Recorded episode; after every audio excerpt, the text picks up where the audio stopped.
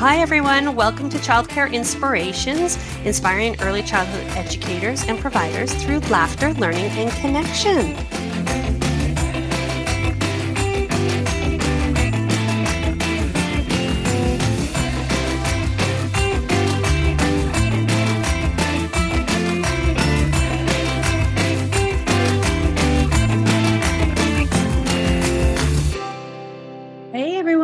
Thanks for tuning in for our Childcare Inspirations podcast. I'm Tina Gears, CEO of Inspired Minds, ECC Consulting, a protector of play, a passionate accidental educator, and your podcast host. Ta da! I am here today with Kim Chung from Center for Family Literacy and Elizabeth Robinson from ABC Life Literacy Canada. And we are going to chat about the importance of early literacy. So, thank you so much, Kim and Elizabeth, for joining me today. How's it going? Great. Yeah, doing fantastic. Great. Well, let me tell everyone a little bit about our guest today. That Kim is the co executive director at the Center for Family Literacy. She has over 25 years of experience in developing and delivering programs to people of all ages, from littles to the older ones, or what I like to say, the more mature ones. Uh, she has been with the center since 2003 and is passionate about family literacy and the center's holistic approach to literacy learning. She works with an incredible incredible dedicated team that excels at supporting and building capacity in families, communities, and professionals in a way that identifies and builds on individual strengths. Sounds like you're all about connection. I love it. She has personally observed the amazing outcomes of family literacy as people are empowered to reach their goals. I love it. I absolutely love that introduction, Kim. That is inspiring within itself, I gotta say. That's great. I hope so. It's, it's amazing. Like. Yeah, gold star. I love the work we do. and let's learn a little bit about Elizabeth. And Elizabeth is the director of programs at ABC Life Literacy Canada. She works with a remarkable team of educators, programmers, and communicators to develop and share literacy programs with communities across Canada. She's our national girl. She is proud of the impact ABC in the sector has had in supporting Canadians to develop new skills and increase confidence in managing their money. Ooh la la. See, that I did not know. This we might have to have a side conversation here. Elizabeth has worked in adult education for over 15 years with prior experience as a university faculty member and legal information technology project coordinator before joining ABC. You sound like an individual who wears many hats. That feels right. Yes, I'm I'm all over the map in terms of things that come to sort of education and learning and helping people understand the world around them. That's what I'm really passionate about. It's an I think this is an amazing journey we the three of us are on is just empowering and inspiring other adults and building that connection. That's one of my main values with Inspired Minds is building that sense of community and connection. So I love chatting with other uh, passionate people who share this passion of mine. So this is fantastic. I find growing up, literacy was a big part. I mean, I wanted to be a writer. I read stories all the time. I remember my family reading stories to me every night. I am huge on stories and reading, whether it's reading a book or sharing stories in your community through oral storytelling. So, literacy has been a very strong foundation in my life. Growing up and as an adult even now i have a book club and for early childhood educators. And i really encourage families and educators to work together to build that love of language and literacy. This is what i'm big on. So connecting with the both of you is an amazing experience. I'm so excited to hear what you're going to share with us and how we can really, you know, bring the woohoo and the and the go for literacy because I think it's very much underappreciated of the impact that it can have for all ages and all stages of development. So Elizabeth, do you want to start with telling us a little bit about your organization and where your passion came from? Yeah, absolutely. Um, so ABC is interested in working with uh, groups, communities, organizations, libraries across the country, if you are excited about sharing learning and literacy with others, we want to help. Um, so we connect with a lot of people, um, provide free resources, materials, help with promotion and advocacy, advocacy for the sector. Um, we're really just uh, here to provide support, guidance, resources, and materials um, for organizations uh, across the country who are helping to forward literacy, reading, numeracy, um, all of these really important topics. Um, so, one of the ways that we do that, thinking about families in particular, is that we have a program called uh, HSBC Family Literacy First. Um, through that, we provide all kinds of um, sort of resources, stories, and activities that are really about getting um, families to come together and to participate in educational activities through reading a story, through learning some new words, through putting together some craft projects, maybe doing some math exercises um, just a whole host of things that are really good ways to sort of learn together. I know a lot of people want to uh, engage in more educational activities together as a family, and it can feel a little overwhelming that somehow you have to come up with your own idea, your own story, your own activity. And we want to make it as simple and easy for people as possible. So here's a sort of ready, set, go way to get started on learning if you're a little bit daunted at the idea of starting that by yourself. I feel that because I think a lot of families are like, oh, am I doing it right? Am I doing enough? And I find if they have those resources, especially when they're easily accessible and available to a range of socioeconomic uh, diverse families, that it really says, hey, guess what? You're on the right path. And we have the things that will help you feel empowered and help you feel confident in sharing that love with your children that it's not something that you know you have to sit down and be really really formal and serious that we can do this through a really playful approach and that families are probably doing a lot more than they originally thought and it sounds like you're just there to give them that little boost that give them that extra encouragement and say hey this is what else. Did have you thought of this?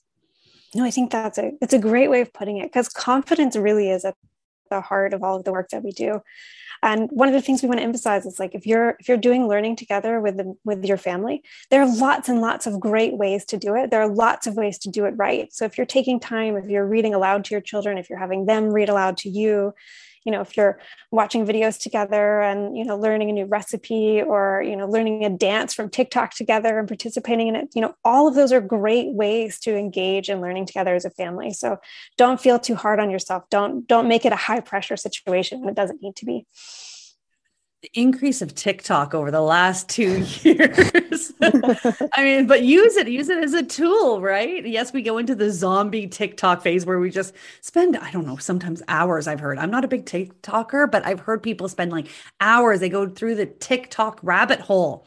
So let's engage with this. Let's have fun with this. And let's use it as a connection ritual and a connection routine to really support the, the literacy in everyday experiences. I remember going on road trips and doing the sign, the road trip sign identification, and you're looking for the different words and letters. And would that be one of those activities that you're discussing and resources that you're discussing, Elizabeth?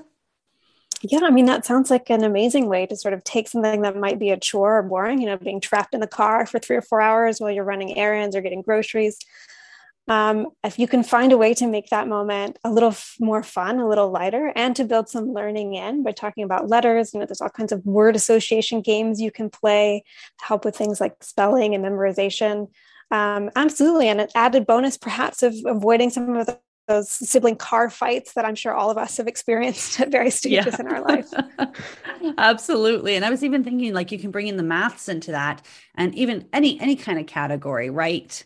Right? Making sounds of the animals, seeing the different shapes and colors and numbers and taking tally charts and making estimates. And there's so much you can do that I find we just want to let families know that this is a big part of your connection with your children. And we there are resources out there and communities and organizations to support you on this if you feel stumped or if you're struggling because many of us are overwhelmed. And so sometimes just having that little hey, we're here for you is really comforting and really supportive. So how about you, Kim? Huh? Let's let's bring you into the mix here. What's your passion and what about your organization? I know um, a little my, bit about it. you do. Um, my passion is just the work that we do and the outcomes we see with our families and adults. And um, we started as a volunteer adult tutor program in the in 1980, so we've been around for over 40 years. And what we discovered was that um, adult literacy learners, we were missing a huge, uh, pop, huge group of them. And uh, what we found was family literacy. And we introduced family literacy, and it helped bring people in who maybe wouldn't have attended a traditional adult learning program. Um, because we do anything for our kids' success. We want them to succeed. We don't want them to have necessarily the experiences we did maybe in learning, because um, a lot of families we work with, they had horrible experiences in the education system or just having a disability that they didn't know about, things like that. And so family literacy is a really safe way for them to enter learning, to support their children's learning, but also work on their own um, learning as well through that process. So, the way we approach it is this really holistic approach of involving the whole family, however you define family. It could be parents and kids, it could be grandmas, grandpas, it could be adults um, on their own. And so, really connecting with the family and building those relationships and helping that learning together um, to support um, the children's literacy development and the adults literacy development and it just incorporates so many different things we talk about family literacy on an intellectual level so the actual learning that's happening in the programming um, but then also on the emotional level. So making connections, these connections between family members, so parents and their kids,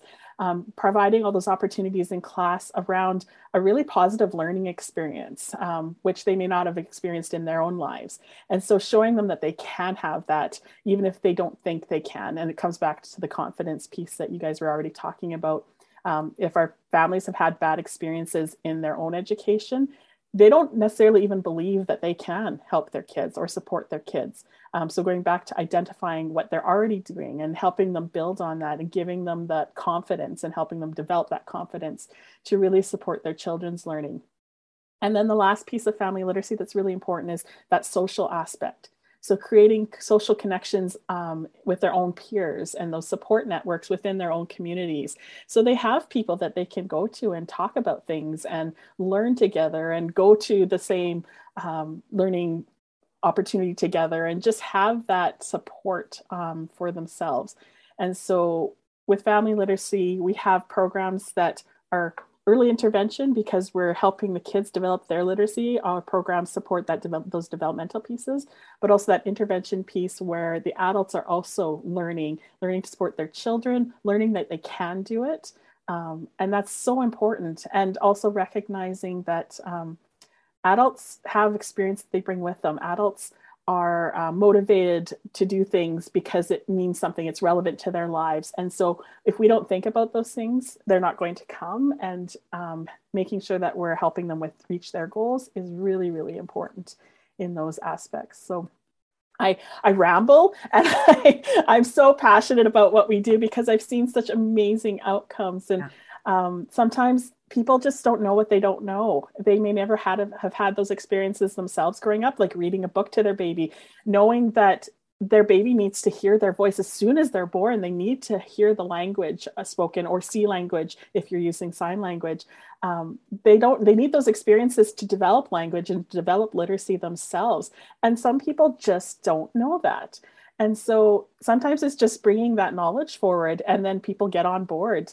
And it's funny because I think of stories from our programs where um, I had one uh, mom come to one of the programs. She's like, I know I should sing to my kids and I know I should do this because I know it helps, but I don't know any songs. I said, Well, what have you been doing at home? I sing Oh Canada over and over and over again. And I'm like, that's brilliant. like, good, good job. And we can help you build up your repertoire, right? So um, just like little things sometimes just have that have those moments for parents and caregivers and it's just really important to have those supports so they know they can do it I love singing. I grew up singing, like I sing all the time. Anything. I could be cooking, I could be walking, I could see something and I'll sing it. And that was from my childhood. And I've tried to share with other adults that it doesn't matter how well you sing or if you know the words or not. And I'll sing songs in different languages and I'll try and sing like a Chinese song. And I know I'm not doing the right tones, but I'm like, I think I'm getting it. I think I'm getting better. And my friends are like, no, but I'm making that attempt, right? It's that I'm showcasing and I'm modeling and I'm trying to form connections, not only with the adults as I'm interacting, learning their songs, but also with the children that we work with. And that this should be a playful approach. And it doesn't matter if you sing great, if you don't know the words, guess what? We can learn the words. I think one of the things that Kim said about this is really important that it's also about these social emotional skills. And a really great thing you can do for the children in your life is to model how to behave when you mess up. and I think we all struggle with like, oh, what to do in this horrifying moment when you realize you've done something wrong and thinking through it through that lens of like, okay, there, there are children watching me. How do I want them to learn to behave when they've made a mistake is a really helpful way to think sort of through your own self when you're thinking about, oh, like, what do I do now that I've messed up this thing or I said the wrong thing or I sung the words wrong? um, you know what do, what do i want a response to like to, to those situations to look like and how do i model that for the children who are watching me so that they learn it's okay to mess up you know you get another yeah. chance or you can apologize and make things right or you can learn to laugh at yourself these are really important things to to sort of make um, evident to people as early in life as possible yeah, we are always role modeling. They're watching, they're listening, they're feeling what we are presenting to them. I think one of the biggest benefits of family literacy is it's so flexible in how we approach it that you could introduce any topic in early learning and it will fit in with what we do. There's songs for that, there's books for that. So often our programs have um, maybe the theme is emotions, and dealing with emotions is a big thing. That's a that's a huge thing to learn. And so if you can read a book that shows different emotions and then have activities where they're talking about their emotions and songs for emotions, then that that uh, kind of topic as a parent that can be very challenging becomes less challenging because you have strategies then you can work into your day to help um, help help kids understand and be able to express that. And also yourself too sometimes as a parent the emotions are, are, hard to control too. Absolutely. so you have to kind of um, these these strategies can also help you. Maybe you need to calm down. Maybe you're tired. Like whatever it is um, if you have these tools in your in your toolbox you can use them right away and kind of um, help out with those situations right away. Yeah. And i think um, you said talking about the daily piece is that's what we really work on because families are busy. They don't need another thing to put on into their day. And so where are the things that they can do during the day, daily routine? So um, we talk about doing the laundry together. You can talk about colors. You can talk about sorting. You talk about matching. Um, whether or not they're helping you actually fold, they're entertained while you have to do this daily chore, right? Um, so like, how do how can you work literacy into those everyday things? so it helps you with your routines, and those opportunities are there to see that being modeled, it being uh, done, and it just becomes regular life because you don't need stuff on top of the regular life. It's a lot already. oh, my goodness. No kidding. Right. so, what do you think parents can do to play a bigger role to foster literacy and learning for their children? What, what are some extra tools to put in that toolkit? What can we do to really advocate for this importance of early literacy and for adult literacy as well? What, are, what do you think some things are we can do for that? One thing I know we, we talk about at ABC a lot is um, uh, particularly when your children reach the age where they're asking you a lot of questions. And I know Kim mentioned earlier that sometimes there's this fear that, like, I don't know enough to help. Um, being the person to say, you know, let's find out the answer together like that's a really great phrase to have sort of in your toolbox so that when your kids when you know when they hit that why this why that you know how does this work and then they're constantly coming to you with these questions why why, um, why? Um, yeah.